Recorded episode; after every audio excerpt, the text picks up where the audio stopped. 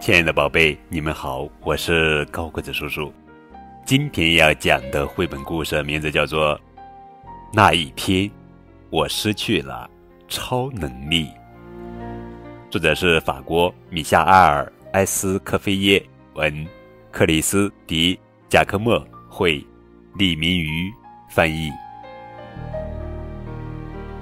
我发现我可以飞的那一天，我意识到我和其他孩子不同，所以我开始持续不断的训练，来发展更多的超能力。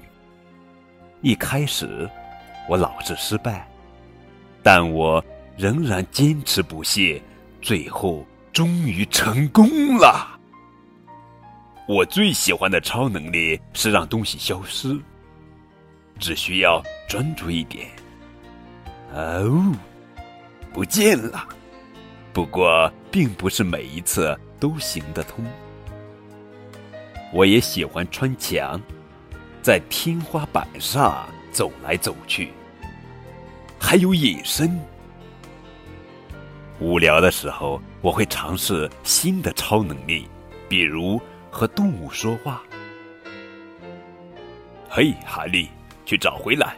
哈利，坐下。哈利，你给我站起来。目前，只有对着绿色植物，我才做得更好。有时候，我感觉我不属于人类，而是来自另一个星球。这是真的。要不然，怎么解释我能在水里呼吸？怎么解释我不用碰？就能移动某些东西啊？又怎么解释我能穿越时空？我总是偷偷的望，我总是偷偷的想，要是爸爸妈妈知道的话，要是他们知道我有超能力的话，直到发生一个小意外。我只不过想在花园里安静的待一会儿，突然，啪！超能力不见了，没有了，结束了。我的膝盖好疼，好疼！我立刻放声大哭。嗯嗯。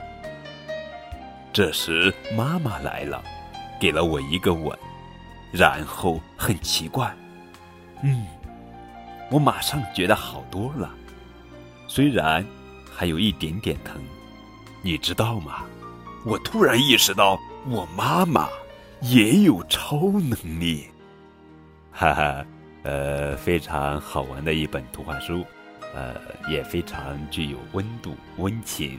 那一天，我失去了超能力。更多互动可以添加高个子叔叔的微信账号。感谢你们的收听。